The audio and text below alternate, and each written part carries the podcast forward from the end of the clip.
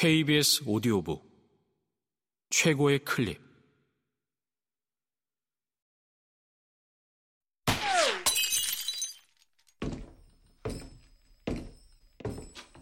KBS 오디오북.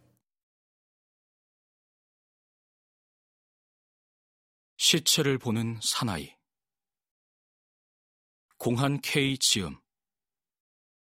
성우 김희승, 박기욱, 박성광, 윤세아 일금 누군가 쓰러져 있다. 노숙자인가? 무심코 지나가려는데 가슴 위로 붉은색 액체가 흥건하게 흐르고 있는 것이 보였다. 사고가 난 걸까? 살았는지 죽었는지는 알 수 없었다.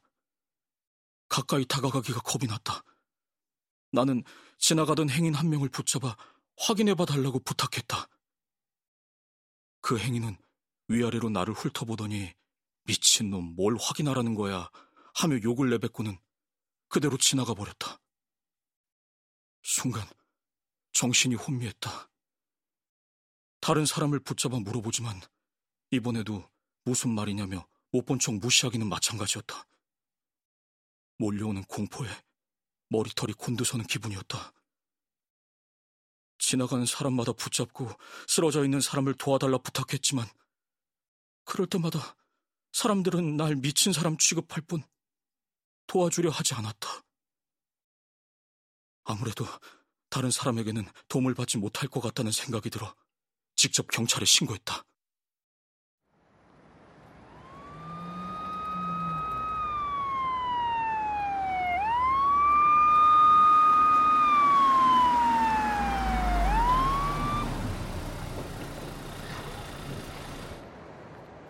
얼마 지나지 않아 경찰이 도착했다. 경찰은 주변을 살피더니 부상자가 어디에 있냐고 내게 물었다. 마치 아무것도 보이지 않는다는 듯한 태연한 말투와 행동이었다. 대체 어떻게 된 거지? 바로 앞에 피 흘리며 쓰러져 있는 사람이 버젓이 있는데 왜 보지 못하는 거야? 미칠 노릇이었다. 경찰관은 한동안 내 얘기를 듣다 나를 빤히 쳐다보더니 정신 이상자인 것 같다고 자기들끼리 수군댔다. 아무리 설명을 해도 이해하지 못하는 눈빛이었다. 혼란스러웠다. 그 순간 갑자기 머리가 지끈거리며 아파져 오나 싶더니 점점 눈앞이 흐릿해졌다. 다음은 기억나지 않는다.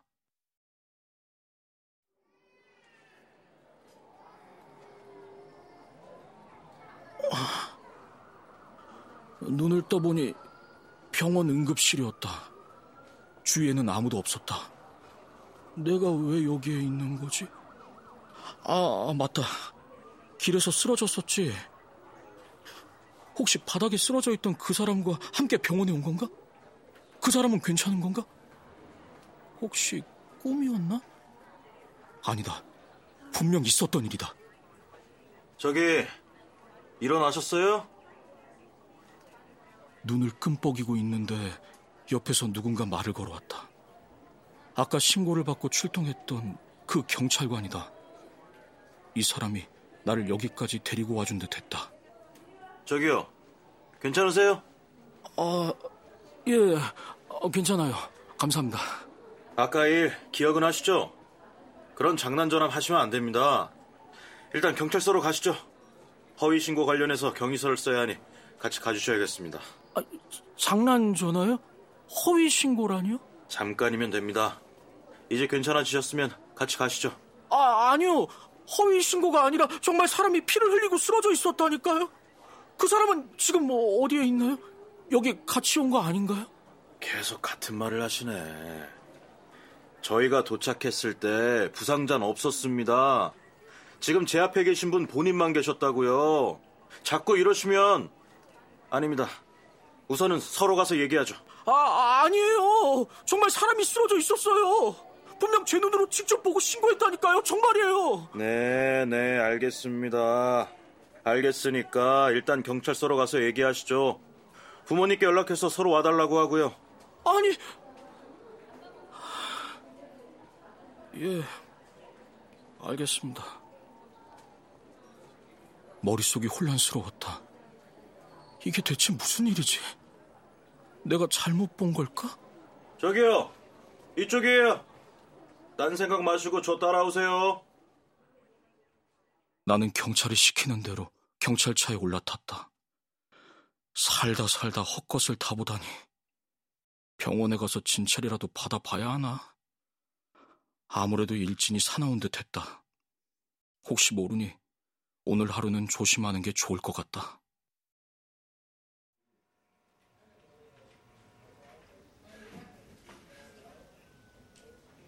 얼마 지나지 않아 경찰서에 도착했다. 죄를 지은 것도 아닌데 경찰서에 들어서니 괜히 긴장되고 왠지 무섭기까지 했다. 이쪽으로 오세요. 아, 잠깐만요. 화장실 좀 다녀와도 될까요? 그래요, 다녀와요. 저쪽으로 나가면 왼쪽에 있어요. 지금 여기 있으니까 도망칠 생각 말고 여기로 바로 와야 합니다.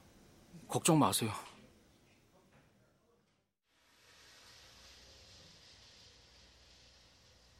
나는 정신도 차리고 물도 좀 뺄 생각으로 화장실에 갔다.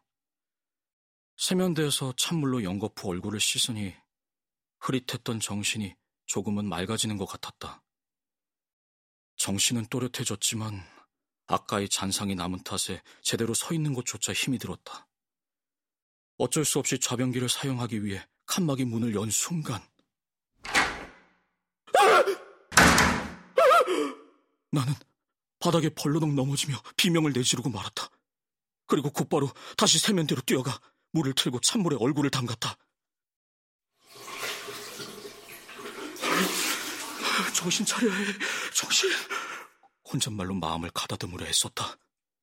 숨을 한번 길게 내뱉은 뒤 다시 좌변기가 있는 문으로 더듬거리듯 천천히 걸어갔다. 이번엔 터져 나오려던 비명이 그대로 굳어버리고 말았다. 한 남자가 천장에 매달려 있었던 것이다.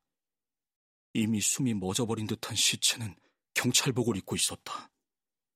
헛것이 아니다. 분명히 헛것이 아니었다. 나는 더는 보지 못하고 곧장 화장실 밖으로 뛰쳐나갔다.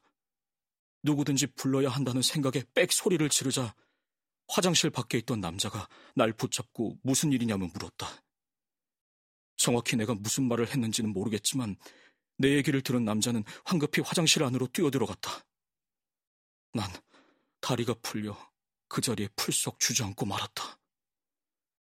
이게 다 무슨 일이지? 왜 나에게 이런 일이 생기는 걸까?